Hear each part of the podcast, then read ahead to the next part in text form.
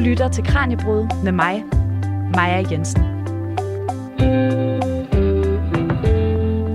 Estado totalitario armonizará en España el funcionamiento de todas las capacidades y energías del país, en el que dentro de la unidad nacional Det vi hører her, det er Francisco Franco, der var diktator i Spanien fra 1939 til 1975. Og lydbiden her, den er fra 1937 under den spanske borgerkrig, som altså varede fra 36 til 39. Og netop Franco og den spanske borgerkrig, det er noget af det, du kommer til at høre mere om i dag. Det skal nemlig handle om spansk litteratur. Og min gæst i studiet har udvalgt to spanske værker, der på hver sin måde beskriver og diskuterer problemstillingerne i deres samtid. Den ene bliver kaldt den første roman i europæisk litteratur. Den anden er en erindringsroman om, ja, den spanske borgerkrig og frankismen. Jeg hedder Maja Jensen. Velkommen til Kranjebrud. Hans Lauke Hansen, også velkommen til dig. Jo, tak. Du er professor i spansk på Aarhus Universitet, og så forsker du i blandt andet spansk litteratur, erindringsromaner og den spanske borgerkrig. Og du har udvalgt to romaner, som vi skal se nærmere på i dag. Det løftede jeg jo sløret for lige før. Og den første bog, vi starter med, det var jo altså den, jeg kaldte for den første roman i øh, europæisk litteratur.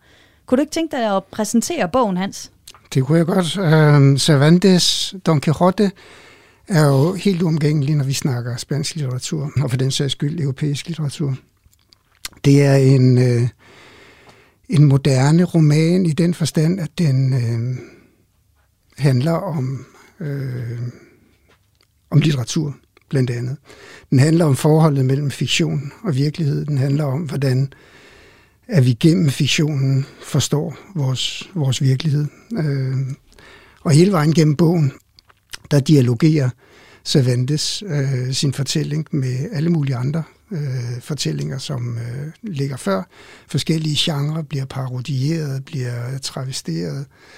Øh, Dialogerer og travesterer, det tror jeg heller lige, vi må øh, have forklaret, Hans. Ja, øh, jamen, dialogeringen består i, at han mimer de her andre genrer. Øh, det kan være ridderromaner, det kan være byzantinske kærlighedsromaner, det kan være den picareske roman. Øh, spansk litteratur var på det her tidspunkt ret fremskrevet øh, i forhold til andre øh, europæiske litteraturer. Og Hans, den fulde titel på bogen, det er jo Den sindrige ridder Don Quixote de la Mancha. Og øh, bogen her, som du siger, udgivet, øh, første bind udgivet i 1605, er jo blevet lidt af en klassiker.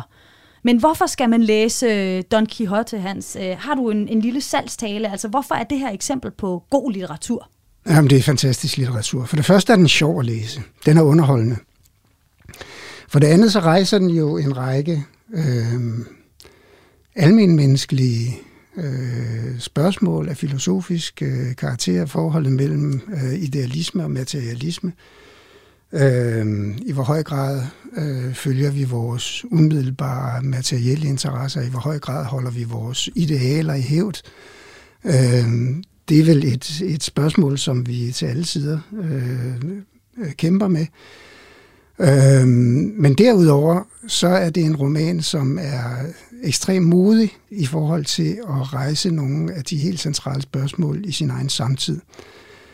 Øh, forholdet mellem idealisme og øh, materialisme, der kan man sige, jamen det er jo en, øh, en udstilling med de her to figurer. Vi kender alle sammen figurerne af Don Quixote, den høje tønde, øh, Øh, idealist, og Sancho Panza, Panza betyder jo vom, den lille tykke materialist, som elsker at spise. Øh, men de er jo begge to øh, parodier på øh, to tendenser i tiden, i, i tiden Spanien, nemlig øh, adelen og det opkommende borgerskab. Og begge dele bliver udstillet og, og, og stillet op over for hinanden i denne her type af dialog. Meget af, af bogen består simpelthen i konkret dialog mellem øh, Don Quixote og, og Sancho Panza. Så vi får deres livsprincipper, så at sige, spillet ud øh, i løbet af, af alle romanens forskellige episoder. Nu præsenterede jeg den som den første roman i europæisk litteratur. Altså, er det bare noget, man kalder den, eller kan man rent faktisk sige, det er den første roman? Det er altid omdiskuteret. Øh, der er en række kritikere, som, øh, som mener, at man kan sige, at det er den første roman. Øh, der ligger nogle, blandt andet nogle af de pikareske romaner, det der på dansk hedder gavtyve-romaner, som ligger før.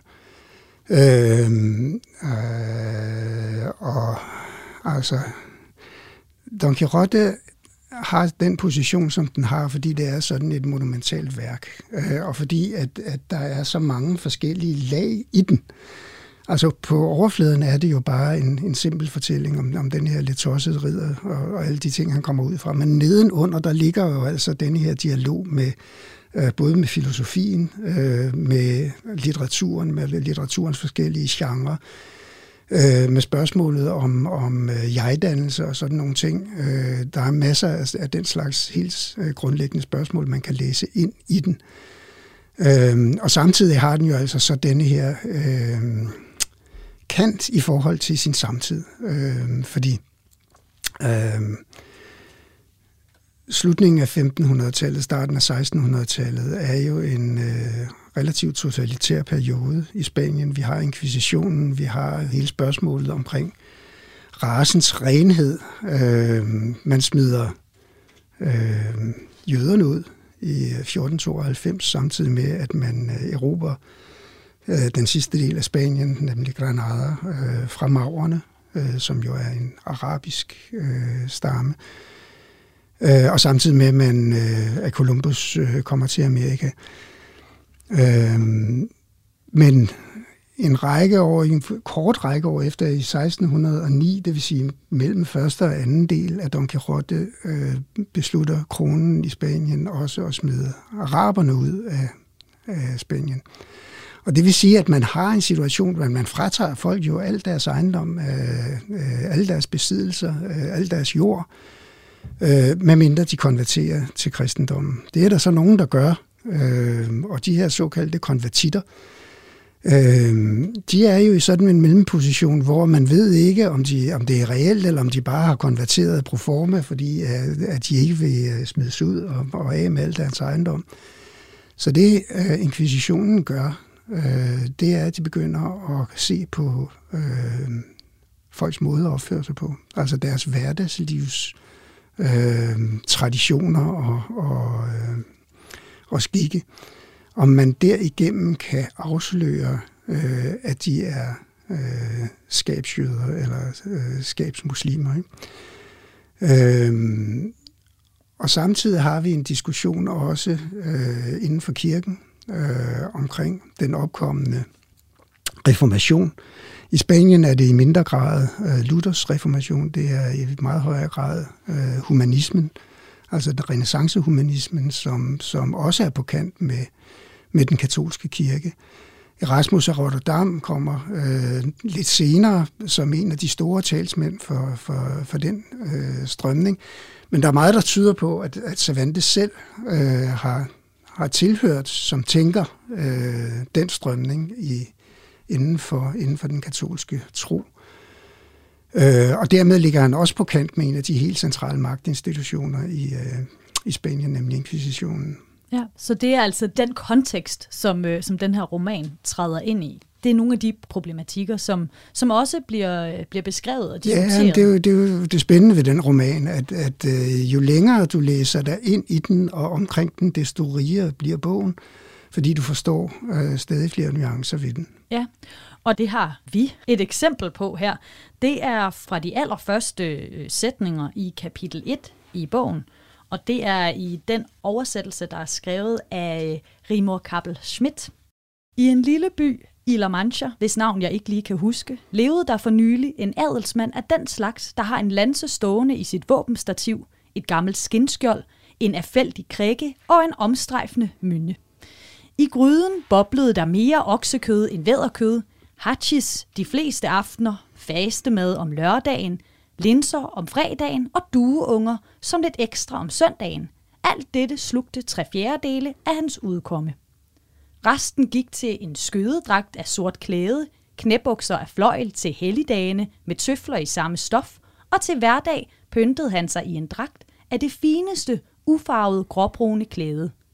I hans hus var der en husholderske, der havde rundet de 40, og en jæse, der endnu ikke var fyldt 20 år, og endelig en tjener, der tog sig af markarbejdet og ledsagede ridderen, sadlede krikken op og var flink til at bruge beskærersaksen. Vores adelsmand nærmede sig de 50 år. Han var senet og mager, med skarpt skåret ansigt, morgenduelig og glad for at gå på jagt. Det siges, at hans tilnavn var Kichada eller Quesada, men her er der nogen uenighed blandt de forfattere, der skriver om ham. Skønt velbegrundede formodninger peger på, at han hed Keshana. Men det betyder ikke så meget for vores fortælling. Det må være tilstrækkeligt, at beretningen om ham ikke afviger en tødel fra sandheden. Og Hans, her der får vi jo faktisk beskrevet hverdagstingene. Der står simpelthen, hvad vores hovedperson han får at spise. Hmm. Og øh, hvis jeg bare slår op i bogen og, og læste, så vil jeg tænke, nå, det var da interessant, at vi skal høre alt om, hvad han får at spise. Men det er der faktisk en grund til, at vi får den her beskrivelse af. Ja, fordi øh, som jeg var inde på før, så er noget af det, som inkvisitionen interesserer sig for, det er jo, hvad folk spiser. Og hvorfor interesserer fordi, de sig for det? Nå, fordi hvis du øh, øh, ikke spiser svinekød, øh, så kan du være under mistanke for at være øh, enten skabsjøde eller skabsmuslim. Og øh, i Rimors øh, glimrende oversættelse her, hun er jo øh, selv uddannet hispanist øh, og har dyb indsigt i de, i de her øh, spørgsmål. Der kan man jo se, at, at øh, der er meget øh, møjsommeligt er undgået at skrive, at han spiser svinekød, selvom nogle af de retter, som øh, der bliver nævnt faktisk normalt, øh, der indgår svinekød. Men her der er altså tale om vederkød og oksekød. Ja. Øh, og det kunne være en, en øh, ansøgning af, at øh, der måske er et eller andet, der, der kunne være fishy. Noget andet omkring beskrivelsen af hans, øh, hans bolig og hans beklædning og sådan noget, øh, viser jo, at han er en del af den såkaldte lavadel. Øh, lavadelen i Spanien var øh, kæmpestor og meget dominerende, øh, og deres værdisæt, altså denne her, det her æreskodex, øh, Øh, forhindrede dem jo i at tage manuelt arbejde. Det var et kæmpestort problem i Spanien, øh, i en situation, hvor hvis man skal have det offentlige om embede, fordi øh, man nu vil af med øh, både konvertitter og jøder og, øh, og muslimer, så skal man altså kunne dokumentere sin øh, slægt som værende kristen flere generationer tilbage. Man snakker decideret om gamle kristne, altså ja. Christianos viejos, i modsætning til de her konvertitter. Øhm, så øh, lavadelen er typisk dem, der kan dokumentere deres, øh, øh, deres slægt øh, langt tilbage. Og derfor er der meget store dele af befolkningen, som ønsker status af at være lavet, ønsker at have denne her, det her æreskodex, og derfor ikke ønsker at tage manuelt arbejde. Det er et kæmpestort problem i Spanien, at en stor del af befolkningen øh, ligesom mener, at det er de andre, der skal arbejde for ja. dem. Øh, så øh, på den måde er, er den her meget berømte indledning til Don Quixote altså fyldt med sådan nogle ledetråde for, i hvilken retning man, man, øh, man kan læse den her roman. Mm. Og så er der hele det litterære øh, spil i den. Øh, hele den her selvreferentialitet, hvordan øh, forholdet mellem fiktion og virkelighed bliver iscenesat. Nu i det her uddrag, der ender vi jo noget med en sætning, hvor han siger, at øh, det vigtige er, at, at det her det er, det er virkeligt. Ikke? Ja. Det er jo en, øh, et ironisk spil i forhold til det, som er romanens hovedtema, nemlig at Don Quixote har forlæst sig på nogle romaner og forveksler fiktionen med virkeligheden. Her går fortælleren sig ind og insisterer på, at det her er virkelighed, selvom vi godt ved også, at, at, at det er fiktion. Øhm, og vi kommer ind på spørgsmålet om, om hvem den her eksplicite jeg-fortæller øh, er senere, men, men øh, øh, hele, hele spillet omkring iscenesættelsen af, af Don Quixote, det der øh, øh, mellemfelt mellem fiktion og virkelighed, er, er noget, som, som gennemtrænger bogen øh, hele vejen igennem. Du lytter til Radio 4. Det er Kranjebrud, vi er i gang med, som i dag ser nærmere på to spanske værker, der begge tager vigtige spørgsmål op fra deres samtid. Og i den anledning har jeg besøg af professor i spansk, Hans Lauke Hansen fra Aarhus Universitet. Og her i første halvdel af programmet, der taler vi om Cervantes Don Quixote.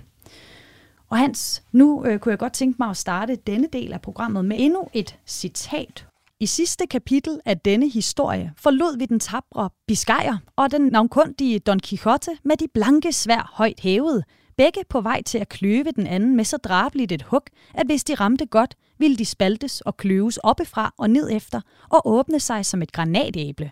Og i dette uafgjorte øjeblik blev den herlige historie afbrudt og stanset, uden at dens forfatter oplyste os om, hvor man kunne finde det, der manglede. Det blev jeg meget ked af, da fornøjelsen ved det lidt, jeg havde læst, blev til ærgelse ved tanken om de ringe udsigter til at finde alt det, der efter mit eget skøn manglede af denne herlige fortælling. Jeg fandt det helt umuligt og imod enhver skik og brug, at der ikke var en vismand, der havde påtaget sig at skrive om så fortræffelig en ridder og hans mageløse bedrifter, da det ikke havde skortet på en sådan for nogen farne ridder, om hvem der fortælles, at han drager på eventyr. Hvad er det, der sker her, Hans? Hmm. Jamen, det her, her opfinder Cervantes jo cliffhangeren. Uh, han slutter simpelthen et kapitel med en, uh, en kamp mellem uh, biskejeren eller baskeren, øh, som han har, har mødt på sin vej, og, og Don Quixote, de, de kommer op og slås, de står der med det, har trukket blankt med deres svær, og ved at hugge hinanden i stykker.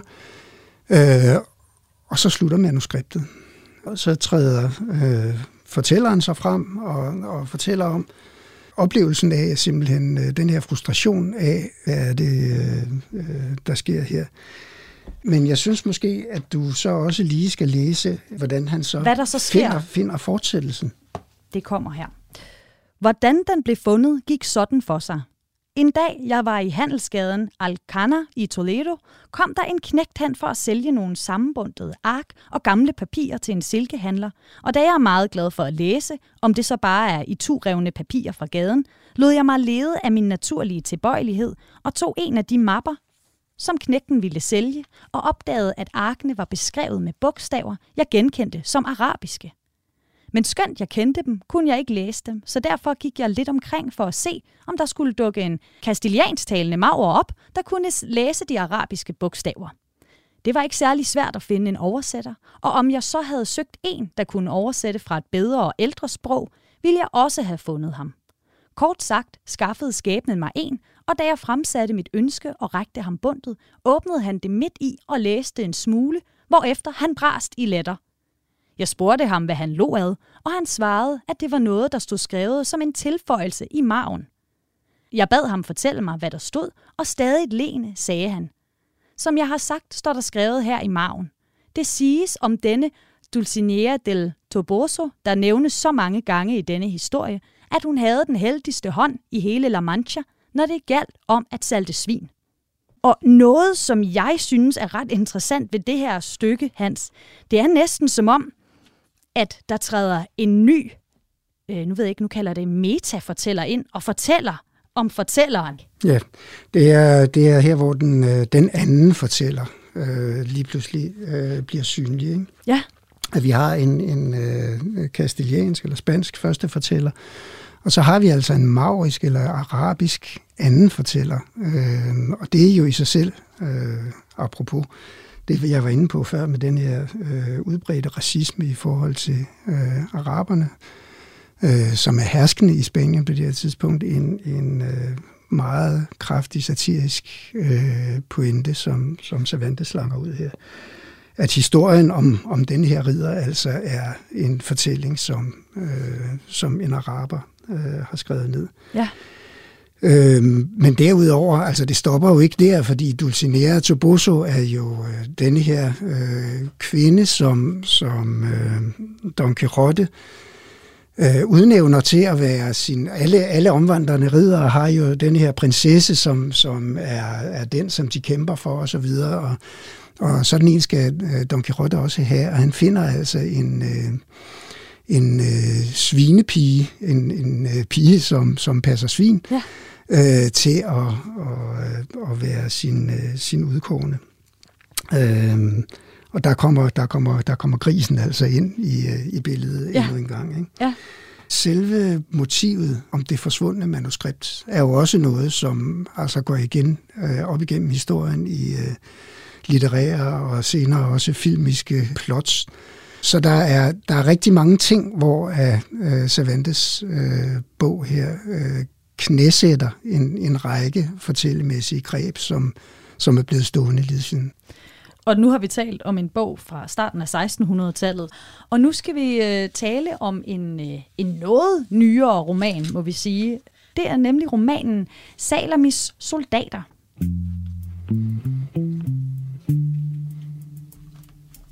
Hans Lauke Hansen, som jeg lige fortalte, så er den anden bog, du har udvalgt, Salamis soldater, af Javier Cercas fra 2001. Hvad handler bogen om? Det er en bog, som ja, den har jo snart 20 år på banen alligevel, så selvom ja. den er mere moderne, så har den jo altså øh, alligevel noget tid på banen, og i den tid, der er den kommet til at øh, have en rigtig øh, kraftig indflydelse på den bølge af erindringslitteratur, som har skyllet hen over Spanien de sidste 20 år. Øh, Salamis soldater øh, handler grundlæggende set om en forfatter, der også hedder Javier Cercas, ligesom den virkelige forfatter, øh, som sætter sig for at skrive en biografi øh, øh, over øh, stifteren af Falangen, altså det fascistiske parti, der bliver etableret i 30'erne, øh, inden borgerkrigens udbrud, øh, men som øh, bliver en vigtig brik i øh, general Frankos magtovertagelse Øh, den her stifter af Falangen, han hedder Sanchez Massas, og øh, han er selv forfatter og udgiver en, øh, en række romaner og digte og sådan noget, og han bliver også minister i, øh, i Frankos øh, første regering, minister uden portefølje. Øh, Øh, men øh, i og med øh, de hardcore fascister relativt hurtigt bliver øh, sat ud på et, et sidespor i, i takt med, at nazisterne og de italienske fascister øh, kommer til øh, i høj grad, det, det bliver tydeligt i løbet af de første år i 40'erne der, at de vil tabe 2. verdenskrig, så Franco han er meget pragmatisk, så kører han dem ud på et sidespor, og så øh, kommer han til at stå mere marginalt i forhold til, øh, til regimet. Men altså, øh, Javier Sergas den virkelige Javier Cercas, sætter sig for at skrive en bog, hvor er kernen i den er spørgsmålet om, hvordan skriver man om en fascist. Øhm, og bogen kommer så til at bestå af tre dele, øh, nemlig en første del, hvor han forklarer, at han har det her projekt. Han får denne her idé, øh, fordi han snakker med øh, Sanchez Massas søn, øh, som er en af de øh, store realistiske forfattere fra 50'erne og 60'erne, øh, Sanchez Falosio. Og i det interview med, med den her forfatter, søn, der får han en anekdote fortalt om faren, øh, om at faren faktisk i borgerkrigens sidste dage blev stillet for en henrettelsespeloton øh, oppe i øh, Katalonien, hvor at, øh, de spanske tropper var på vej til at trække op mod den franske grænse og i flugt fra, fra Franco. Øh, men han overlever, det lykkes ham at flygte. Øh, og der er en speciel scene, øh, som øh, Sanchez Massas har fortalt rigtig mange gange efterfølgende, hvor han gemmer sig under en busk, og hvor der kommer en republikansk soldat og peger på ham med sit gevær. Og så råber officeren i baggrunden, øh, er der nogen der? Og hvor han, han kigger på ham, bliver ved med at pege med sin, med sin riffel der, og så råber han tilbage, nej, har jeg ikke nogen. Og Javier Serga sætter sig så for at undersøge øh, øh, det her øjeblik. Hvem er det? Hvad sker der? Hvorfor øh, optræder den soldat, som han gør? Han sætter sit eget liv på spil øh, ved at, at fritage øh, Sanchez Marsas for, øh, for fangenskabet og for, for henrettelsen. Øhm, så så det, er, det er ligesom kernen i det, og det er første del, hvor han, hvor han øh, går i gang med den undersøgelse. Anden del er så den øh, biografi, som han så skriver. Og tredje del handler så om, at han ikke er tilfreds med det, han har skrevet, øh, som han øh, udtrykker det. Det er blevet det er blevet en halvt fortælling. Der mangler noget. Og det, der mangler, er så, viser det sig øh, noget, som kan udbedres ved, at han finder en mulig person, som kan være den soldat. Han finder en, øh, en øh, tidligere republikansk øh, soldat øh, på et alderdomshjem i Frankrig, øh, og i sin egen fantasi får han det til at passe med, at, at det kan være den person. Han, øh, han, han vil aldrig bekræfte det, øh, men, men øh, for Serkes' egen fortælling er der noget, der falder i hak, fordi han får balanceret det at have fortællingen om en falangist med det at have fortællingen om en republikansk øh, soldat. Som jeg nævnte helt i starten af programmet, øh, Hans, da jeg præsenterede dig, så forsker du jo i den roman fortalte erindring. Hvad er det med, med den her genre? Hvad er det, den kan? Nu sagde du også, at den her bog er fra 2001. Det er jo ret lang tid efter den spanske borgerkrig, og det er også 25 år efter, at, øh, at Franco øh, døde. Hvorfor kommer bogen, hvorfor, hvorfor begynder man først at skrive om det i nullerne? Øhm, jamen altså, jeg tror egentlig, det er meget naturligt, at der går en generation ind imellem. Ja.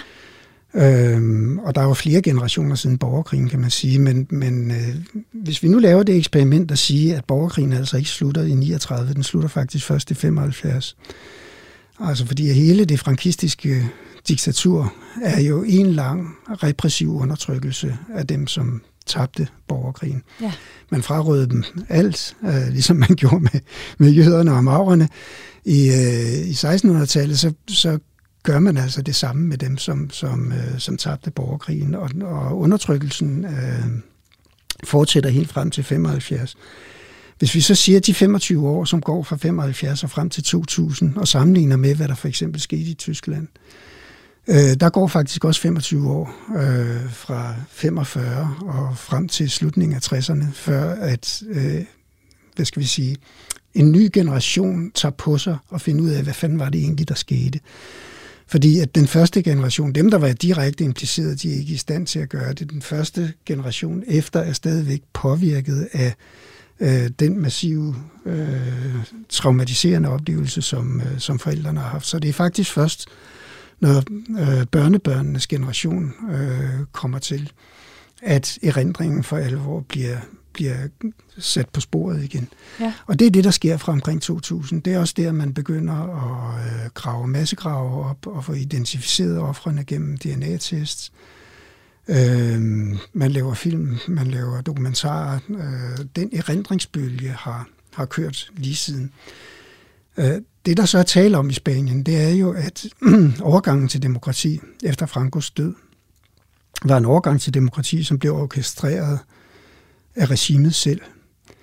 Øh, man vedtog i 1977 en amnestilov, som gjorde, at der var ingen, der kunne blive dømt for øh, forbrydelser af politisk karakter.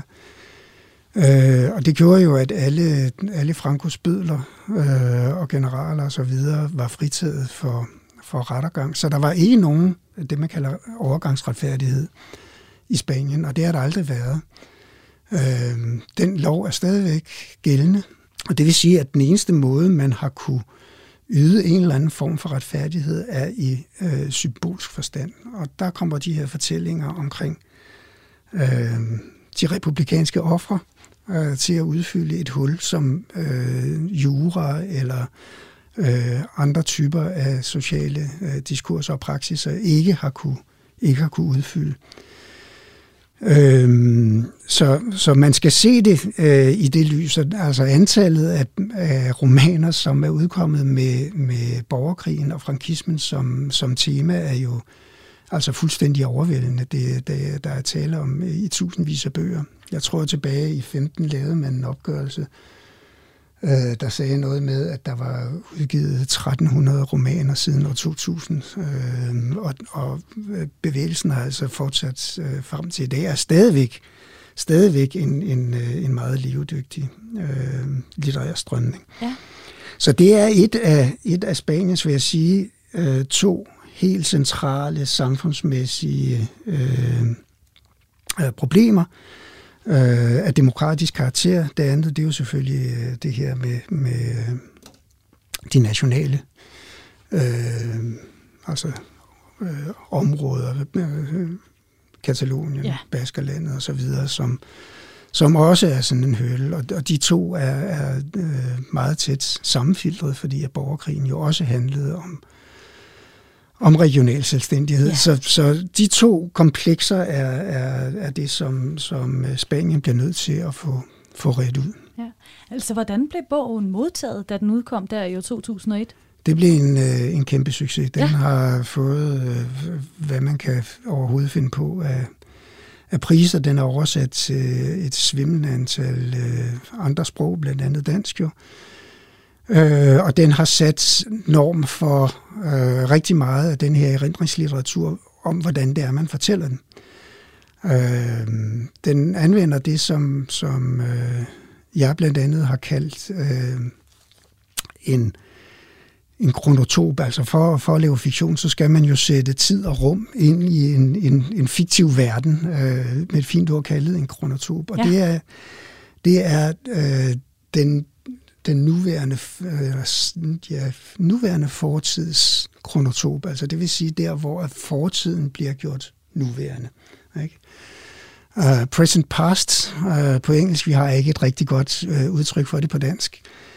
Det, som denne her uh, fortæller, som også hedder Javier Cercas, gør, det er jo at få denne her fortid til at genopstå ved at lave uh, en efterligning af alle de processer, som vi i øvrigt bruger øh, til at arbejde med den kulturelle erindring.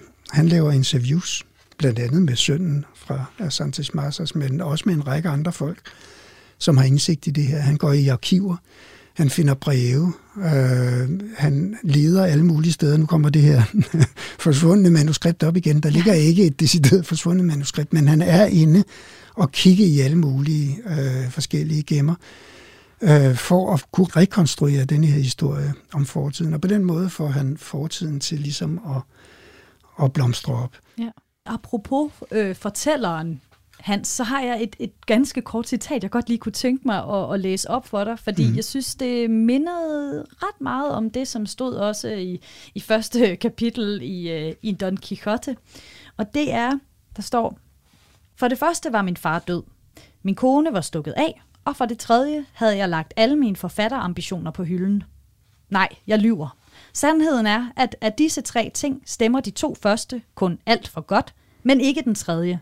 Min forfatterkarriere var faktisk aldrig rigtig begyndt, og altså kunne jeg næppe have lagt den på hylden.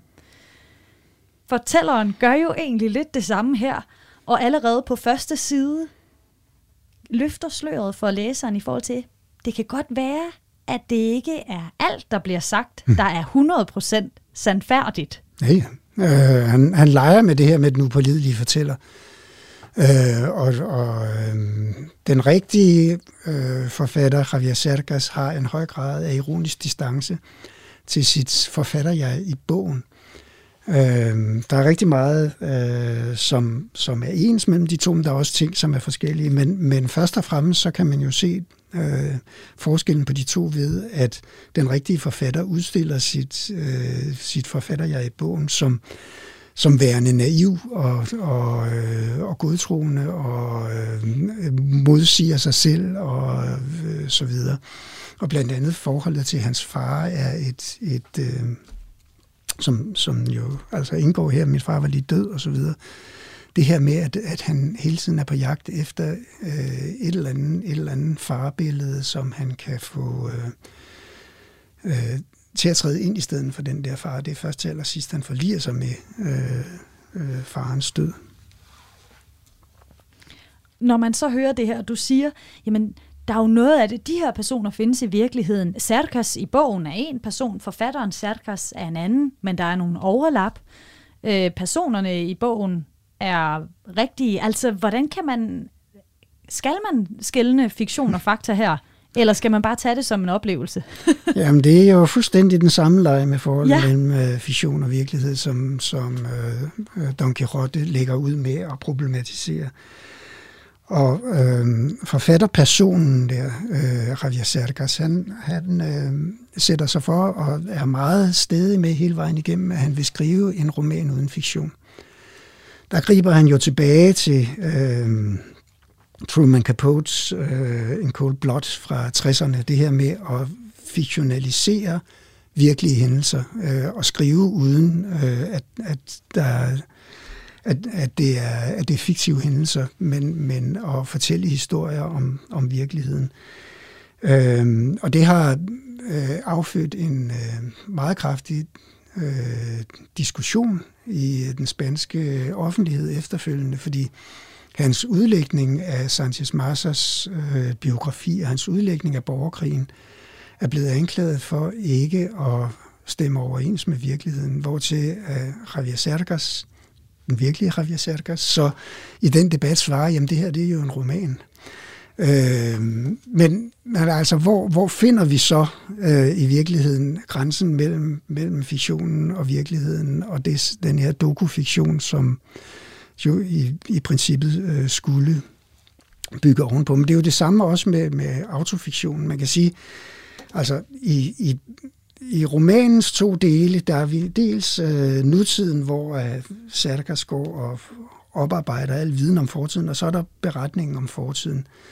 Beretningen om fortiden bygger på sådan noget auto, øh, dokufiktion, mens at nutidsdelen bygger, bygger på sådan noget, man kalder autofiktion, nemlig at det er en fortæller, som ligner forfatteren rigtig meget. Men i begge dele er der et meget udgennemskueligt forhold mellem det, som er virkelighed og det, som er fiktion, fordi at selve fortællerakten jo fiktionaliserer.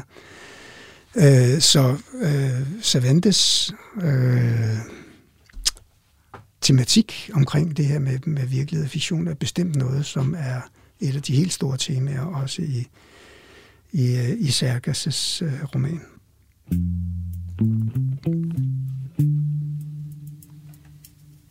Du lytter til Kranjebrud. Jeg hedder Maja Jensen, og i dag har jeg besøg af professor i spansk Hans Lauke Hansen fra Aarhus Universitet. Og lige nu, der er vi altså dykket ned i den spanske erindringsroman Salamis soldater. Og nu skal vi høre et uh, citat fra Salamis soldater i Per Sibasts oversættelse.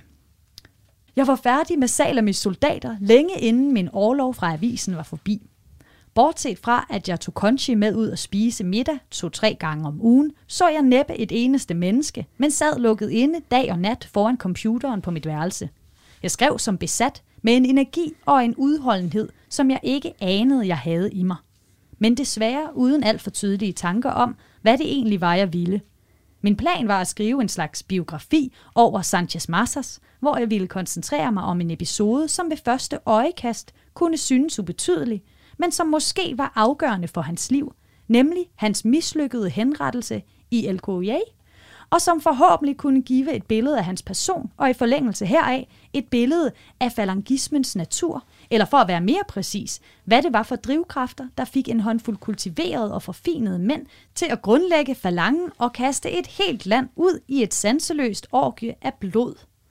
Jeg forudsatte naturligvis, at efterhånden som bogen blev skrevet, ville den tage en ny retning, Bøger ender som bekendt med at leve deres eget liv på et eller andet tidspunkt. Man skriver jo ikke om det, man vil, men om det, man kan. Desuden regnede jeg med, at selvom alt det, jeg efterhånden fandt ud af om Sanchez Massas skulle udgøre bogens kerne, hvad der gav mig tryghed under arbejdet, ville der til sidst alligevel komme et øjeblik, hvor jeg måtte skyde detaljerne i hans liv til side. For hvis det, en forfatter skriver, skal blive virkelig interessant, så skal han ikke skrive om det, han ved, men tværtimod om det, han ikke ved. Ingen af disse hypoteser viste sig at være forkerte, og i midten af februar, en måned inden min overlov var forbi, var bogen færdig. Nærmest euforisk læste jeg den og læste den igen. Ved den anden gennemlæsning blev min eufori til skuffelse. Bogen var ikke dårlig, men den slog ikke til. Den var som en færdig maskine, der alligevel ikke kunne udføre den funktion, den var udtænkt til, fordi der trods alt manglede en smule.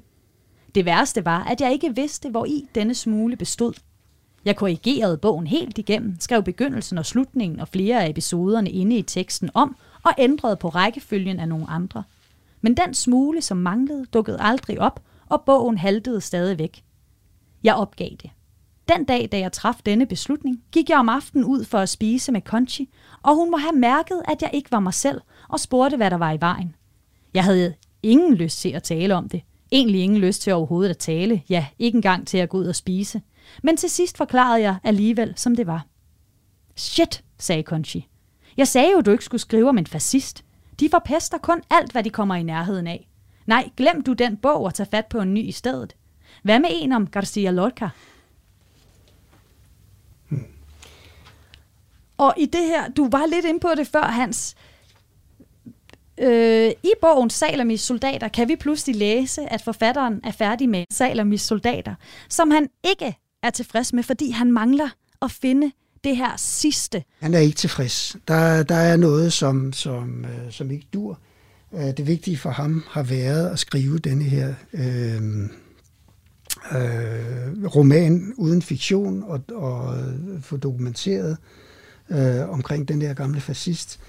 Øh, men alligevel kan jeg godt se, at der er noget, der ikke fungerer. Øh, og så kommer Conchi. Det er jo en, øh, det er hans kæreste. Øh, Øh, det er et øh, lidt overfladisk forhold, han har til Conchi, er øh, en tv-oplæser, øh, øh, sådan en, en øh, lidt blondineagtig, skabelonagtig kvinde, som, som øh, øh, personen Javier Cercas ikke, ikke har den store respekt for. Og derfor kommer hun også med, med den her type af, af replikker. Øh, shit, du skulle ikke have skrevet om fascist, du skulle hellere skrive om Garcia Lorca. Garcia Lorca, det altså, øh, det er jo sådan en, som, som øh, alle kender, og, og berømt digter, som blev henrettet under borgerkrigen og sådan noget. Ikke? Øh, Altså det står for at være det nemme valg, så at sige. Men et sikkert valg. Det er et sikkert valg, men, men også et valg, som øh, altså øh, Garcia Lorca blev et af Øh, måske det mest kendte offer øh, under borgerkrigen. Og hele den stribe af erindringsromaner, som er kommet sidenhen, øh, har jo stort set alle sammen handlet om offrene, netop på grund af det, jeg var inde på før med, at, at øh, øh, erindringslitteraturen har som formål at yde den der overgangsretfærdighed, som aldrig fandt sted i virkeligheden. Og, og der er, hvad skal vi sige, øh, den generelle tanke jo, at, at øh, fascisterne havde deres tid, og de øh, holdt øh, deres øh, døde øh, i hævd, mens at der var ingen, der snakkede om, om øh, offrene på, øh, på republikanernes side. Og derfor så er det offrene, som er altså de republikanske ofre, som er det store tema i øh, erindringslitteraturen.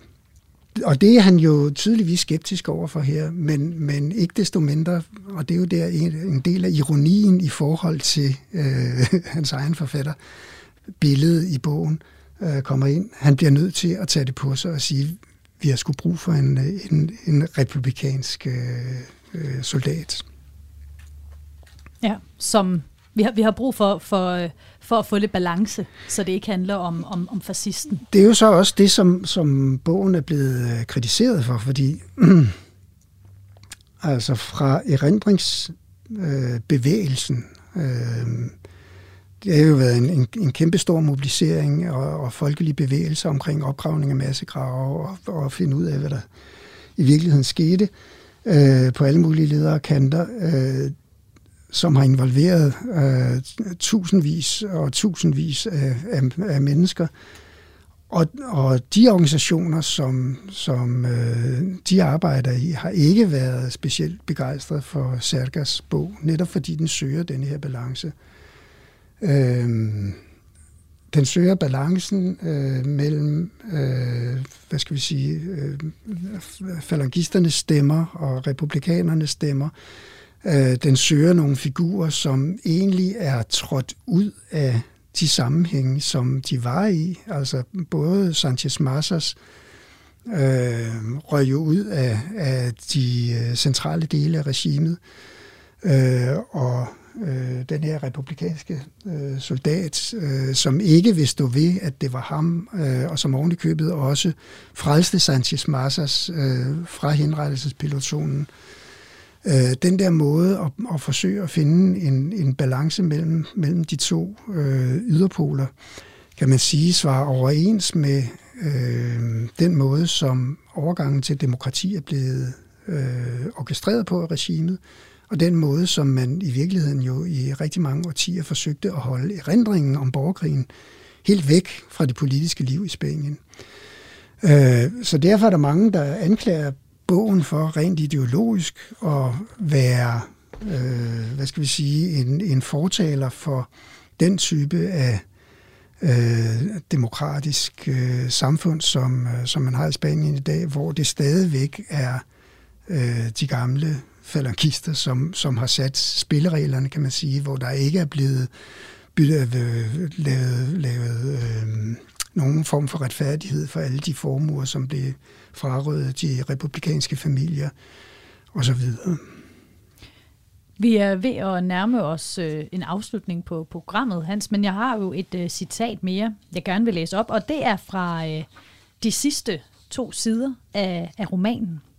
Som jeg sad der på min malige græskargule stol i spisevognen, lullede i søvn af togets rumlen og ordene, som uophørligt vivlede rundt i mit hoved og støjen fra de andre gæster, der sad og spiste rundt omkring mig, og med mit næsten tomme glas whisky på bordet foran mig, og i vinduet ved siden af mig, det fremmede billede af en bedrøvet mand, der ikke kunne være mig, men var mig.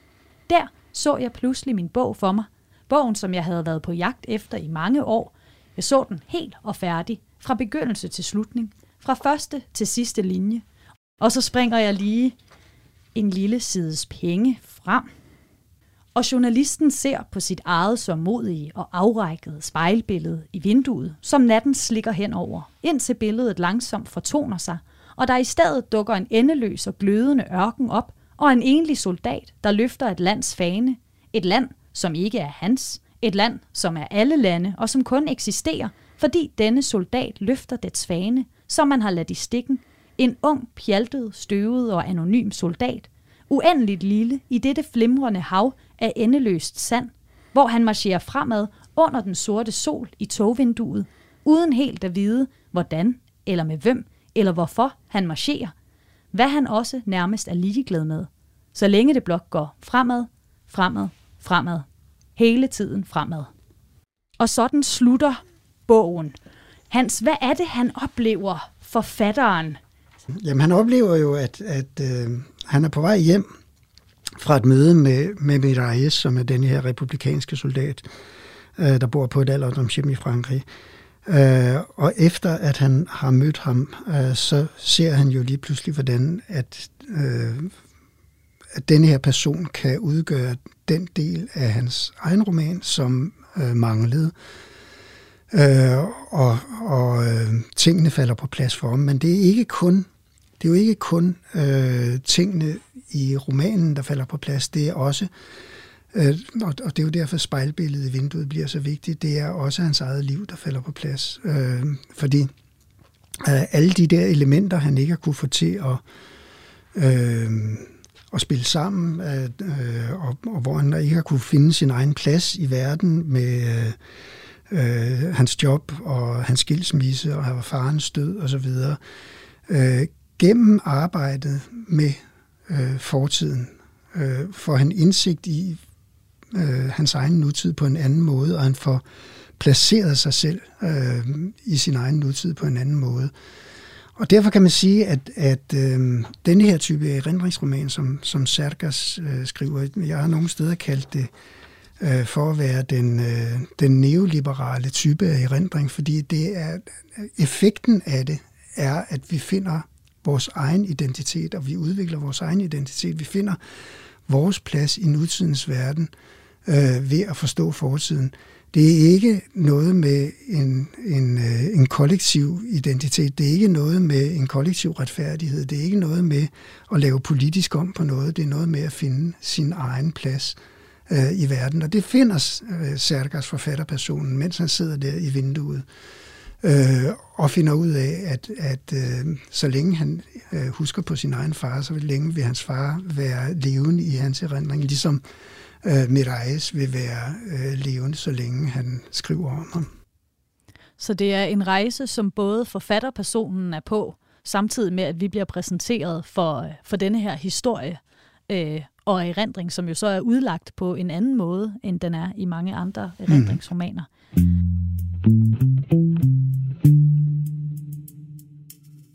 Men Hans, det var simpelthen, hvad vi havde øh, tid til i dag. To fantastisk øh, spændende bøger, som jeg jo håber, at øh, I, der har lyttet med derude, har lyst til at kaste jer over. Hans Lauke Hansen, tusind tak, fordi du havde øh, lyst til at være med i dag. Tak for invitationen. Og tak, fordi du lyttede med derude. Vi høres ved en anden gang. Programmet er produceret af Folkeuniversitetet og Aarhus Universitetsforlag for Radio 4.